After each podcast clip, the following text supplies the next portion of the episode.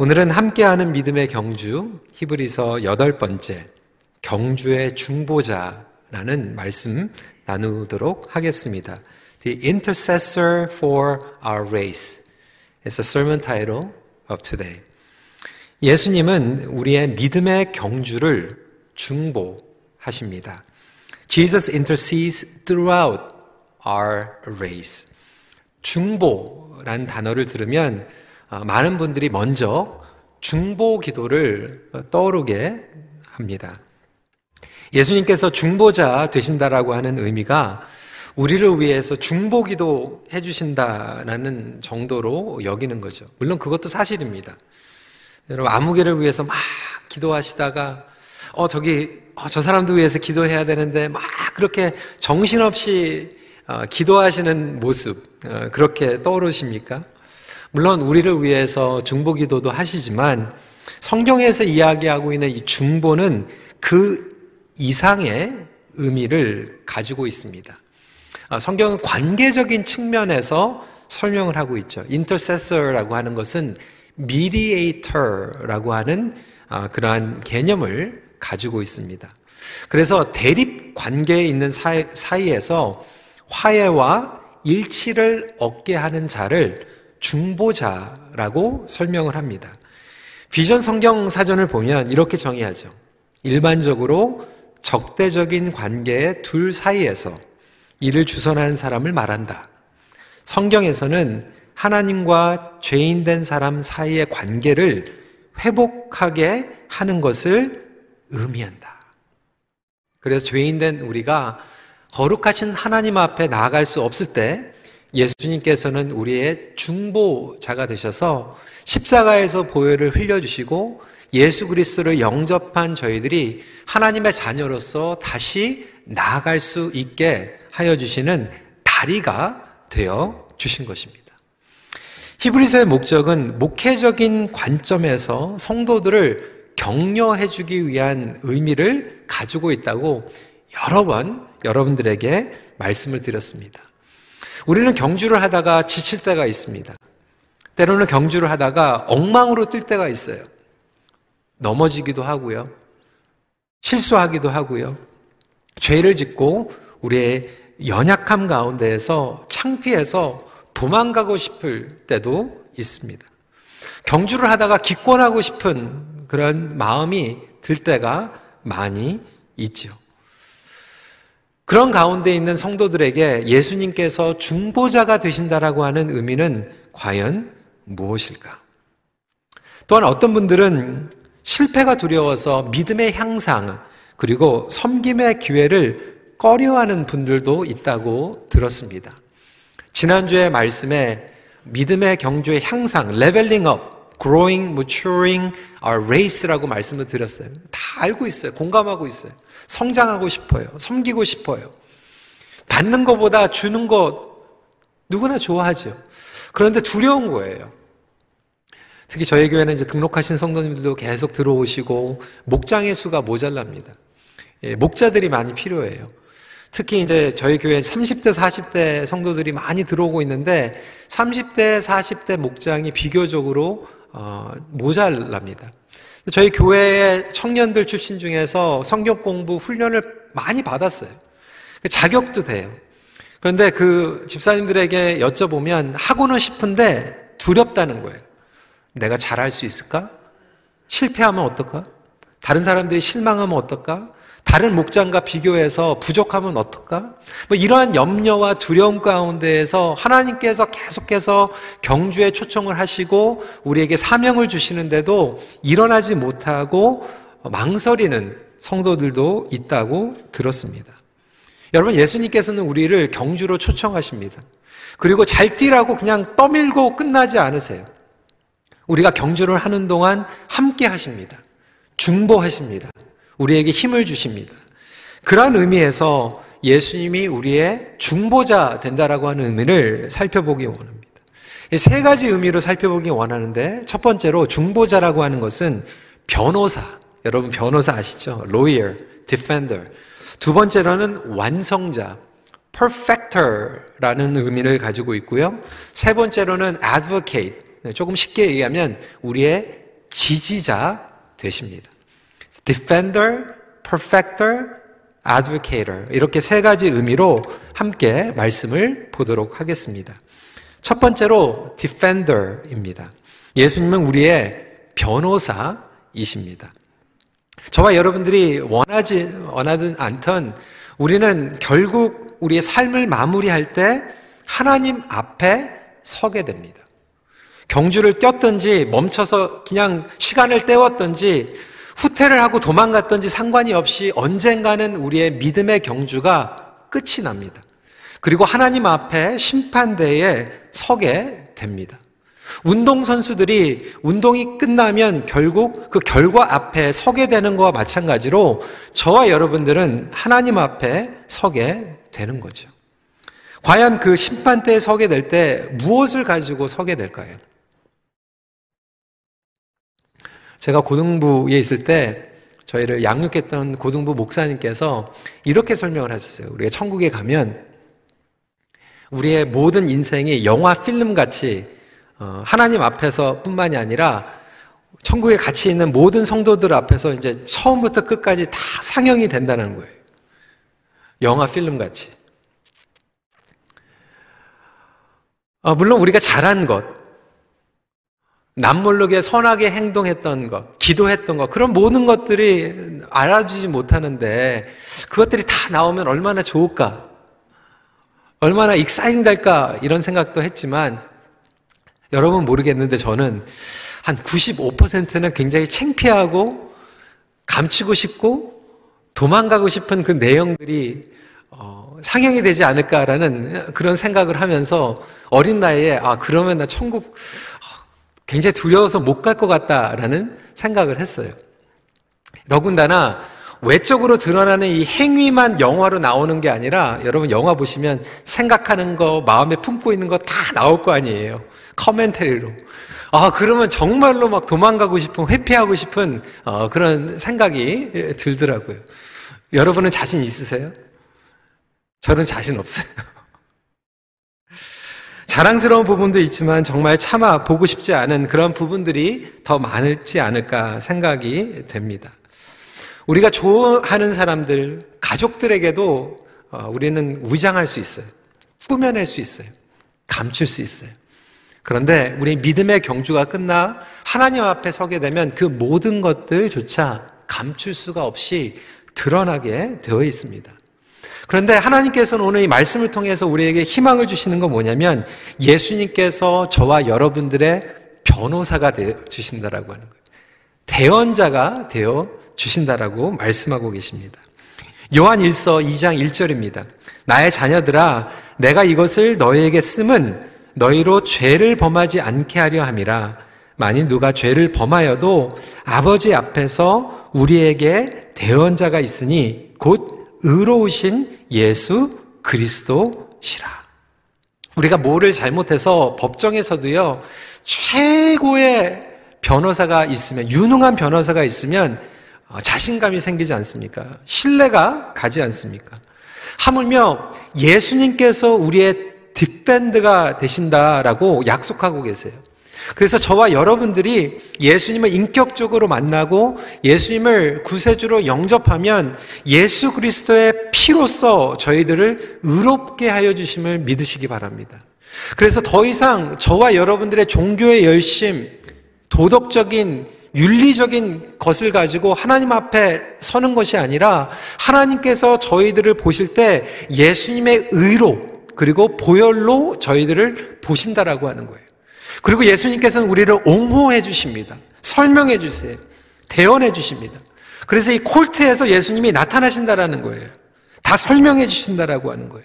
히브리서 구장 이십사절 말씀을 보면 그리스도께서는 참 것의 그림자인 손으로 만든 성소에 들어가지 아니하시고 바로 그 하늘에 들어가사 이제 우리를 위하여 하나님 앞에 나타나시고. 하나님을 이렇게 믿는 것이 얼마나 중요한지 몰라요.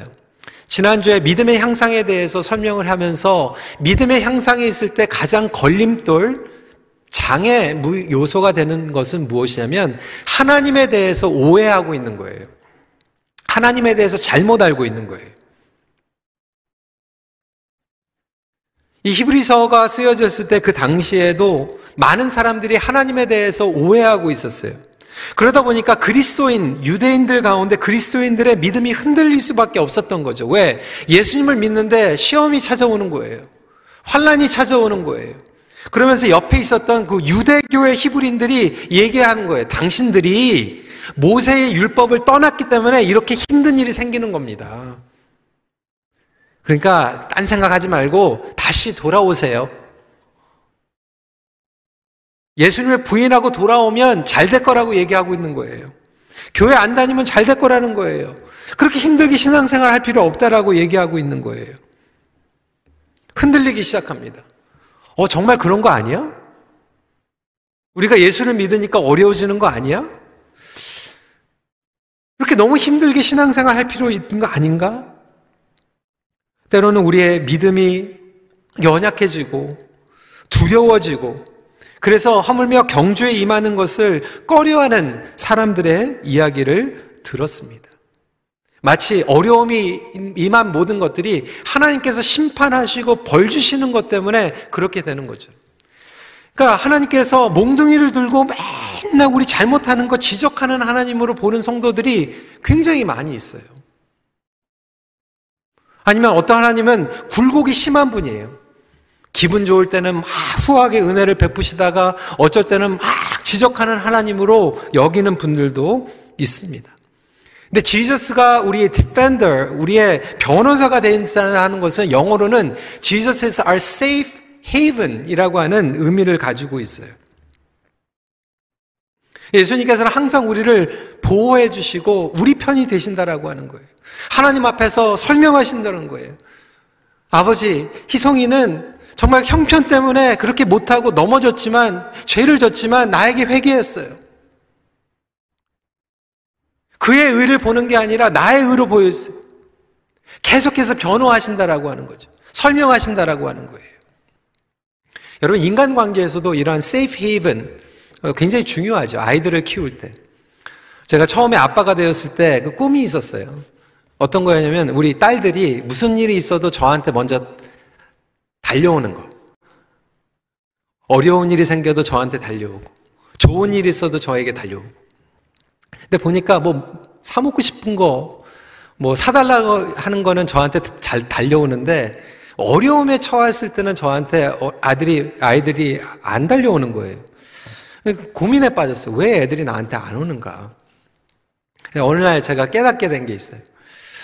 어, 딸아이가 이제 물을 가득 컵에다가 이렇게 가지고 조심조심하게 두 손으로 이렇게 천천히 가야 되는데 한 손으로 잔을 들고 뛰어가는 거예요. 그래서 제가 조심하라고 그랬거든요. Be careful.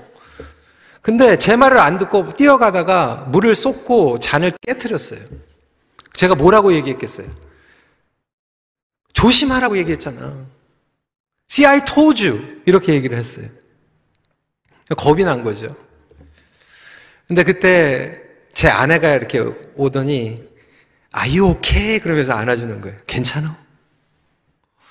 어, 그 순간 제가 깨달았어요. 애들이 사고를 쳤을 때 왜 나한테 안 오나 생각을 했더니 저는 내가 얘기했잖아. 왜 말을 안 듣고 그렇게 됐어? 이렇게 혼내주는데 제 아내는 괜찮냐고 이렇게 안아주는 거예요. 아, 그 바뀌는 게 쉽지가 않더라고요. 작년에 제가 이제 믿음을 했습니다. 저희 큰 딸이 차를 가지고 가다가 이 파킹날에서 이렇게 벽에다가 차를 조금 스크래치를 했어요. 제 차를 가지고. 겁이 났던 것 같아요. 저한테 전화를 했어요. 어, 제가 딱 그 얘기 들으면서 혼날 줄 알았나 봐요. 근데 제가 딱 그 생각이 나가지고, Are you okay? 어, 너무 위로를 받더라고요. 근데 여러분, 우리 하나님께서, 우리 예수님께서 우리의 디펜더 되시지 않는 게 그냥 막 피상적으로 그게 아니라 우리가 지치고 넘어지고 실수했을 때 예수님께서는 내가 얘기했지. 왜 이렇게 형편없어? 너 왜 이렇게 자꾸 똑같은 거 가지고 헤매? 너는 테러블해. 죄인이야. 엉망이야. 내가 너를 믿고 그렇게 말씀하신 것이 아니라 우리를 보호해 주시고 설명해 주시고 대언해 주시고 변호해 주시는 주님이라고 하는 거예요. 여러분, 그것이 우리의 복음인 줄 믿으시기 바랍니다. 십팔 절부터 십구 절 말씀을 보면 전에 있던 계명은 연약하고 무익함으로 패하고 율법은 아무것도 온전하게 못할지라 이에 더 좋은 소망이 생기니 이것으로 우리가 하나님께 가까이 가느니라. 계속 히브리서에서 아론과 예수님을 비교하고 있는데 아론도 중보자였어요. 대언자였어요. 그런데 이 아론은 죽으면 끝나는 거예요. 죽으면 더 이상 우리를 위해서 중보해 줄 수가 없어요. 그런데 예수님은 영원한 제사장이고 영원한 중보자라는 거예요. 그 말씀은 무엇입니까? 영원토록 개런티 하시면서 우리를 디펜드 해 주시겠다라고 하는 거예요. 라이프 개런티가 아니라 이터널 라이프 개런티. 여러분, 그래서 이것이 복음이라는 거예요. 구약의 율법은 우리를 임시적으로 하나님께 가는 중보의 다리의 역할을 해 주었다라면 이제 예수님께서는 영원한 다리가 되어 주셨습니다. 여러분, 이 예수님 때문에 우리가 경주를 뛰는 거예요. 경주를 뛰면서 우리는 여러 가지 소리를 듣죠. 너 그게 형편없어. 그것밖에 못 뛰어. 그거밖에 못해. 너는 실패자야. 너는 실패한 목회자야. 너는 정말 형편없는 아들이야. 네가 무슨 남편이야. 네가 뭐 그렇게 해가지고 좋은 아빠야. 무슨 성도야. 무슨 장로야. 이렇게 계속해서 사단은 우리에게 음성을 줍니다. 정죄하는 음성을 주고요. 형편없는 죄인이다. 세상과 비교하고요. 나의 낮은 자존감 가운데 들려주는 그 음성을 가지고 경주를 뛰고 있는데 예수님께서는 그렇게 말씀하시는 게 아니라 너는 존귀한 나의 피로 산 하나님의 아들이야. 이렇게 법정에서 서포트해 주시고 변호해 주신다라고 하는 거예요. 여러분, 그 음성을 듣고 뛰어갈 수 있는 저와 여러분들이 되시길 주님의 이름으로 축원합니다. 여러분, 그게 신학적인 의미에서 그냥 justification, 칭의예요. 구원의 새 justification, sanctification, glorification 말씀을 드렸잖아요. 그래서 예수님께서는 우리를 디펜드 해주시는 것, 그리고 그것으로 끝나는 게 아니라 두 번째 포인트로 들어갑니다. perfecter가 되어주십니다. 예수님은 우리 믿음의 완성자이십니다. 어떤 분들은 예수님을 그냥 첫 번째 defending, 우리 내 편이 되시는, 설명해 주시고 옹호해 주시는 분으로 잘 알고 있어요. 그러니까 이, 이것만 알게 되면 한쪽으로 치우치게 돼서 마음대로 그냥 죄짓고 어, 어차피 내가 죄를 졌지만 예수님께서 내 형편 아시고 내 연약함 아시고 설명해 주실 거니까 예수님의 보혈로 덮어주실 거니까 막 이렇게 마음대로 살아가는 분들도 있습니다. 여러분, 언제까지 예수님께 계속 어제도 설명해 주시고 오늘 죄도 설명해 주시고 내일 죄도 설명해 주시고 그걸로만 멈추는 게 아니라 예수님께서는 우리를 중보하시며 온전케 하신다라고 하는 거예요. 온전케 하신다. 우리를 디펜딩만 해주시는 것이 아니라 우리를 성화 과정으로 초청하시고 그 성화 과정으로 예수님을 닮아가도록 하나님의 존귀한 자녀답게 되어가도록 만드시나요? 주님은 우리를 창조하신 분입니다. 우리를 회복하시는 분입니다. 그리고 또한 우리를 완벽하게 만드시는 분입니다. 다른 대제사장들은 자기의 죄를 먼저 해결받아야만 백성들을 위해서 중보할 수 있었어요. 그런데 성경은 예수님은 단번에 우리를 위해서 해결하셨다라고 설명하고 있어요. 완전하신 예수님께서는 그의 죄를 해결받으실 필요 없이 우리의 죄를 위해서 해결하셨다라는 거예요. 이십오 절에 그러므로 자기를 힘입어 하나님께 나아가는 자들을 온전히 구원하실 수 있으니 이는 그가 항상 살아계셔서 그들을 위하여 간구하십니다. 우리의 믿음이 온전하기 위해서 간구하신다. 그래서 디펜딩하기 위해서 기도하시는 하나님 봐주세요. 제가 못나서 그래요. 아직 저렇게밖에 안 됐어요. 이렇게 간구하시는 게 아니라, 그리고 문제가 있으면 저거 없사게 해주세요. 그렇게 간구하시는 게 아니라 때로는 우리가 온전하지 못하기 때문에 시험과 문제를 허락하세요. 때로는 환난을 허락하십니다. 그러면서 간구하시는 건 뭐냐면 하나님, 희송이가 저 문제를 비껴가지 않고 저것을 통해서 사람 되게 해주세요. 이렇게 간구하시는 거예요.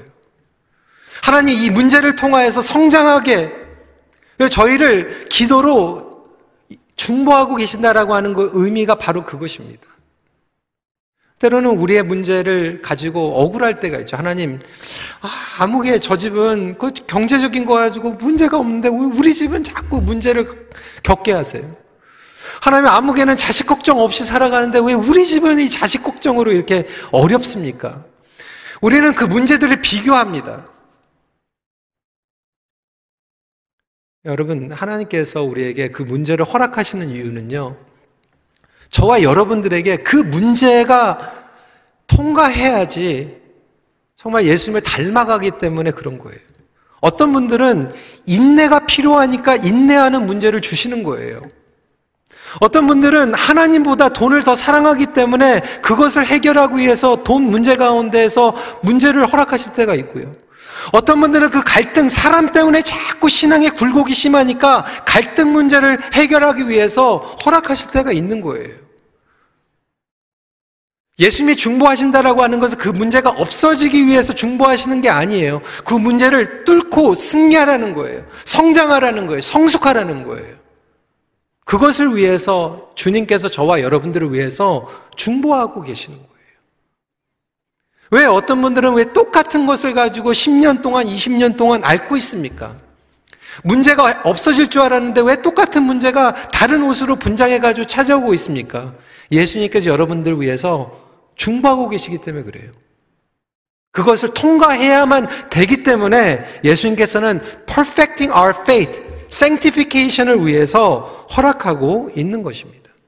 이것을 믿는 것이 여러분 믿음이에요. 여러분, 저와 여러분들은 믿음으로 구원을 받습니다. 어떠한 믿음입니까? 예수님이 우리의 완성자 되심을 믿음으로 구원받는 거예요. 어떤 분들은 이렇게 생각합니다. 구약의 사람들은 율법을 믿음으로 구원을 받았다. 여러분, 그렇지 않아요. 구약 시대를 사는 사람들도 율법으로 믿음을, 율법 때문에 구원을 받은 게 아니에요. 율법을 주신 하나님을 믿음으로 구원받은 거예요. 율법은 무엇입니까? 장차 오실 예수님의 그림자였어요. 그것이 그림자임을 믿고 율법을 주신 하나님을 믿음으로 구원을 받으신 거고, 저와 여러분은 이제 율법의 완성자로, 우리의 믿음의 완성자로 오신 예수님을 믿음으로 구원받은 줄 믿으시기 바랍니다. 그렇기 때문에 예수님께서는 저와 여러분들의 지금도 perfecting faith 만들고 계시는 거예요. 온전케 하시려고. 때로는 우리가 무너지죠. 넘어지죠. 하지만 그 가운데에서 고백만 하면 저와 여러분들을 변호해 주실 뿐만이 아니라 철되게 하신다는 거예요. 사람되게 만드신다는 거예요. 요한일서 일 장 팔 절 구 절입니다. 만일 우리가 우리의 죄를 자백하면 그는 미쁘시고 의로우사 우리 죄를 사하시며 우리를 모든 불의에서 깨끗하게 하실 것이요.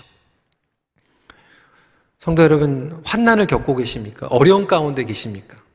아, 나를 빚어가고 계시는구나.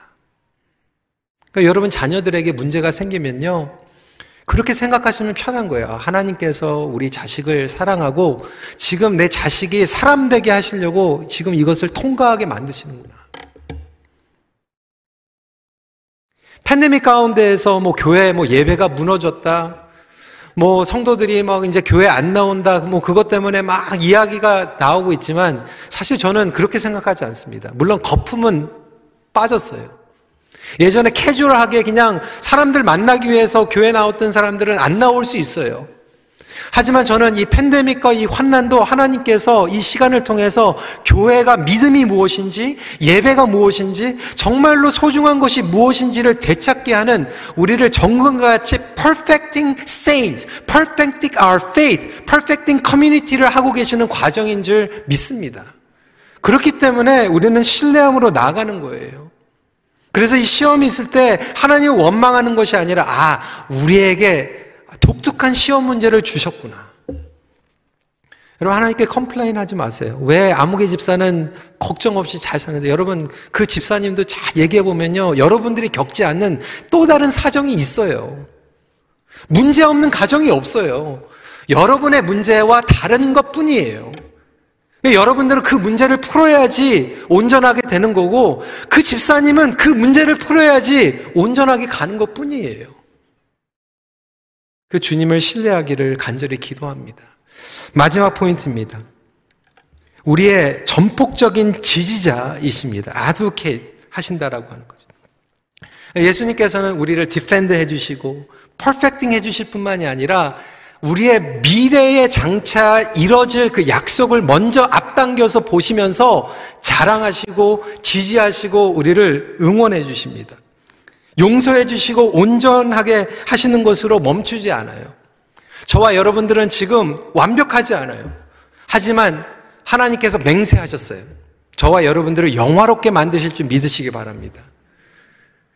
여러분들의 상처 보면 괴롭죠. 끔찍하죠. 그런데 주님께서는 그 상처도 영화롭게 만드실 거예요. 예수님의 부활의 첫 열매로 저희들에게 보여주셨죠. 영화롭게 된. 저와 여러분들도 예수님과 같이 부활하게 되면 영화롭게 되는 거예요. 우리의 과거도 창피하고 부끄럽고 감추고 싶지만 나중에 하나님 앞에 서게 되면 그것이 글로리파이 된다라고 하는 거예요. 하나님은 그래서 저와 여러분들의 지금 이 못난 모습을 보는 게 아니라 나중에 글로리파이 되는 버전을 먼저 보시고 기뻐하십니다. 여러분, 뭐 베이징 올림픽 지금 뭐 말들 많이 있잖아요. 뭐 운동장이 기울어졌다, 뭐 편파 있다. 홈 경기가 유리한 게 그거거든요. 근데 원정 경기를 갔는데 억울할 때도 있고 막 그렇지만 만약에 원정 경기에 가 있는데 나의 사랑하는 식구들이 다 와가지고 응원하고 있다고 생각을 해보세요. 얼마나 힘이 나겠어요. 지난주에 슈퍼볼 했는데도 누가 홈그라운드에서 하고 있느냐가 어드밴티지를 주잖아요. 그런데 이게 관중으로 끝나는 게 아니라 예수님께서 우리의 온전하게 될 모습을 보면서 막 자랑하시는 거예요. 아버지, 희성이 보세요. 어, 아무개 장로 보세요. 아무개 권사 보세요. 저 성도 보세요. 얼마나 잘해요. 막 자랑하는 거예요. 여러분, 성탄절 때 기억나시죠? 어린아이들 와가지고 여기서 발표하잖아요. 막 많이 틀리잖아요. 뭐 춤 뭐 그렇게 잘 춰요? 그렇게 잘 못 춰요. 그런데 엄마 아빠한테는 그게 자랑이에요. 항상 주인공이에요. 조금만 잘하면 막 그냥 진짜로 대견하고 자랑하고 싶고 막 친구들에게 보여주고 할머니 할아버지한테 막 카톡으로 보내고 뭐 난리가 아니잖아요. 우리는 그런 희망을 가지고 살아가잖아요. 그 자식 자랑하는 게 뭐 안 좋은 건 아니거든요. 제가 아는 어느 한 이엠의 집사님은 하키를 굉장히 좋아했어요. 하키 선수가 되는 게 꿈이었는데 그게 안 됐어요. 아들이 태어났어요. 한 살 때부터 막 메이플리프 유니폼 막 입히고 막 하키 스틱 주워주고 그러다가 그냥 하키 스틱을 가지고 막 애가 장난하다가 이 하키 폭을 탁 쳤는데 골대에 딱 들어간 거예요. 이야, 신났어. 나중에 엔에이치엘 플레이어 될 거라고. 막 그냥 비싼 막 몇백 불짜리 티켓 가가지고 막 맥플립 두 살 때 막 보여주고 막 그랬거든요. 지금 중학생이 됐는데 뭐 하키는 무슨 하키예요. 게임은 잘해요, 하키로. 근데 우리는 이제 그런 희망을 가지고 하잖아요. 막 노래만 조금 잘하면 막 가수가 될 것 같이 생각하고, 막 돌잡이 하는데 막 스테테스코 잡으면 막 의사가 되는 것처럼 막 기뻐하고. 제가 돌에 가니까 막 하여튼 뭐 그런 거 되게 많더라. 돈도 있고 막 스테테스코. 근데 왜 성경책은 없는지 모르겠어요. 성경책 잡으면 목사 될까봐 불안해가지고. 아니 왜 성경책 잡으면 목사가 됩니까? 그 말씀 좋아하는 성도가 될 수도 있는 거. 말씀 좋아하는 장, 아니, 근데 왜 성경책을 하면 목사가 된다고 생각해? 잘못 이해하고, 잘못 이해하고. 그리고 나서 나중에 우리 애들이 성경책 안 읽는다고. 돌 때부터 그냥 옆에 놓으세요. 그 잡게. 근데 우리는 그냥 그런 희망을 가지고 살아가잖아. 아, 그냥 조금만 성적표 에이 가지고 오면, 아, 얘, 뭐, 얘가 뭐가 될까? 그러면서. 조금만 가능성이 있어도 막 신나가지고 막 자랑하고 할머니 할아버지한테 보여주고 목장 식구들한테 자랑하고 싶고 하는데, 여러분, 주님께서는요 그 가능성, 포텐셜 가지고 우리를 치열해 주시는 게 아니라 이미 저와 여러분들을 맹세하셨어요. 개런티 하셨어요. 어떻게? 저와 여러분들을 영화롭게 하신다고 작정을 하셨어요. 그리고 그 영화된 모습을 보고 신나하시는 거예요. 제가 지금, 지금은 저렇게 못났지만, 저렇게 넘어지지만 나중에는 뛰어다닐 거야. 그거 알고 칭찬하시는 거예요. 그거 알고 서포트해 주시는 거예요. 때로는 우리가 실수하고 다른 사람들을 상처 주지만 아, 저러다가 철들 거야. 그거 이미 아시고 그리고 저와 여러분들을 서포트해 주십니다. 여러분, 그래서 저와 여러분들이 그 말씀을 붙잡고 믿음의 경주를 뛰어가야 됩니다. 이십 절 말씀이에요. 또 예수께서 제사장이 되신 것은 맹세 없이 된 것이 아니니. 어떤 맹세입니까? 성경은 분명하게 얘기합니다. 하나님께서 맹세하셨다는 거예요. I swear. 뭘 걸고 맹세하셨어요? 아들을 걸고 맹세하셨어요. Life guarantee가 아니라 eternal guarantee를 하셨고 예수님을 걸고 맹세하셨어요. 이십칠 절 이십팔 절입니다. 그는 저 대제사장들이 먼저 자기 죄를 위하고 다음에 백성의 죄를 위하여 날마다 제사 드림과 같이 할 필요가 없으니 이는 그가 단번에 자기를 드려 이루셨습니다. 율법은 약점을 가진 사람들을 제사장으로 세웠거니와 율법 후에 하신 맹세의 말씀은 영원히 온전하게 되신 아들을 세우셨으니라. 온전하신 예수님께서 맹세를 하시고 저와 여러분들을 영화롭게 하는 줄 믿으시기 바랍니다. 그러니까 여러분, 저와 여러분들이 형편없고 자신이 없고 때로는 비교하면 초라하고 막 무너지는 것 같지만 우리 중심으로 보고 경기를 뛰지 말라는 거예요. 구원은 전적으로 하나님께서 이루시는 것이고 저와 여러분들은 그거를 가지고 뛰는 것이 아니라 주님께서 모든 것들을 책임져 주신다라고 아는 것을 알고 뛰기만 하면 되는 거예요. 나머지는 주님께서 책임져 주세요. 우리가 못하는 것은 우리 보러 하라고 그러지 않으세요. 그거는 주님의 몫이에요. 저와 여러분들은 그 주님을 믿고 뛰어가는 것 뿐입니다. 그럴 때 어떠한 역사가 일어날까요? 용기가 생기는 거예요. 한 번도 안 해봤어요. 실패할까 봐 두려워. 누가 뭐라고 얘기해봐 두려워. 하지만 예수님께서 나의 변호사가 되시고 완성자가 되시고 지지자가 되시기 때문에 한 발자국 가보는 거예요. 갔는데 잘할 수도 있지만 또 못했어. 그러면 어 이걸 통해서 또 내가 온전케 되려고 또 이렇게 하시는구나. 그리고 또 한 번 가보는 거예요. 열두 번 넘어졌어. 또 한 번 일어나 보는 거예요. 어떤 분들은 과거에 막 묶여가지고 미래로 나가지 못하는 분들 있죠.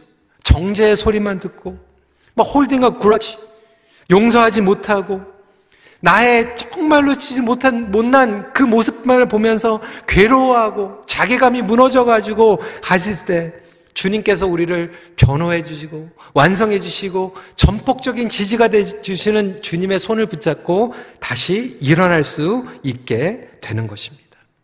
여러분, 어떤 분들은 믿음의 경주를 하는데 혼자 너무나도 오랫동안 경주를 하셨어요. 혼자 버틴 거예요. 여러분, 혼자 버티지 마세요. 혼자 가지 마세요. 얼마나 더 버틸 수 있다고 생각합니까? 왜 그렇게 고단한 경주를 하고 계십니까? 어떤 분들은 정말 주님과 상관이 없는 엉뚱한 경주를 하고 계세요. 예수님께서는 저와 여러분들에게 다시 말씀하십니다. 돌아와라. 내가 너를 이해해. 네가 회개하면 내가 변호해 줄 거야. 설명해 줄 거야. 보호해 줄 거야. 힘줄 거야. 말씀을 마칩니다. 하나님께서 맹세하셨다면 그것은 일어나는 거예요. 그 결과는 결국 하나님의 승리입니다. 빨리 받아들이면 받아들일수록 평안하고 기쁩니다. 우리가 순종하여 경주를 하면 결과는 예수님께서 책임져 주십니다. 같이 기도하겠습니다.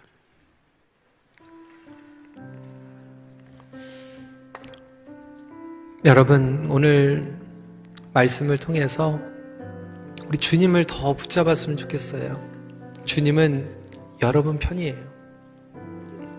물론 안 좋은 개념에서 다른 사람과 갈등 가운데에서 다른 사람들 편 안 들고 여러분 편만 들어줘 이런 게 아니라 여러분들의 형편을 아시고 아버지 앞에서 여러분들 편이 되어주세요. 사단은 우리를 정죄합니다. 오늘 나의 부족한 부분들 계속 지적하고, 심지어는 몇십 년 전에 회개를 했는데도 그거 계속 생각나게 하면서 형편없는 존재라고 속삭여요. 우리를 정죄합니다. 근데 주님은 영원토록 보증하시고 저와 여러분들에게 지지자가 되시고 대언자가 되신다고 설명해 주셨어요. 그 주님 앞에 오늘 돌아왔으면 좋겠어요. 주님, 주님 품에 안기길 원합니다. 내가 이 믿음의 경주를 혼자 떴습니다. 혼자 감당했습니다.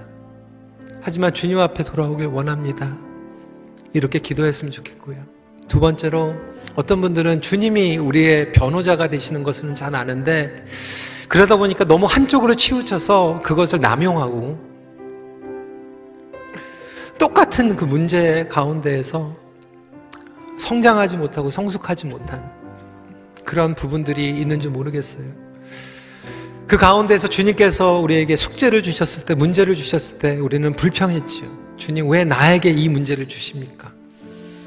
이 시간에 믿음의 문제로, 믿음의 눈으로 주님 앞에 기도했으면 좋겠어요. 주님, 나에게 지금 이 문제를 주신 것은 내가 온전하게 되는 그 과정으로 나에게 주셨고, 지금도 나를 위해서 중보하고 계시는 주님을 바라보며 이것을 통과하게 해주시고 이겨내게 허락하여 주시옵소서. 그리고 그 결단으로 뚫고 가게 하여 주시옵소서. 그때 주님은 지금 우리의 못난 모습을 보는 게 아니라 그것을 승리하고 영화롭게 될 그 모습을 앞당겨서 보시면서 우리를 응원해 주실 줄 믿습니다. 이 시간에 같이 우리 자신을 위해서만 기도하는 게 아니라 여러분 자녀들을 위해서도 좀 그렇게 기도했으면 좋겠어요. 자녀들의 부족한 것, 못난 것, 고치고 싶은 것, 여러분 배우자 마찬가지잖아요. 그런 것들을 보는 게 아니라 주님, 주님께서 그 사람도, 나의 사랑하는 가족도 이 시간을 통해서 온전하게 만들어주실 것을 믿고 앞당겨서 감사하고 기도합니다. 주님, 주님의 마음을 갖게 하여 주시옵소서. 우리 시간에 함께 기도하는 시간 갖도록 하겠습니다. 기도하시겠습니다.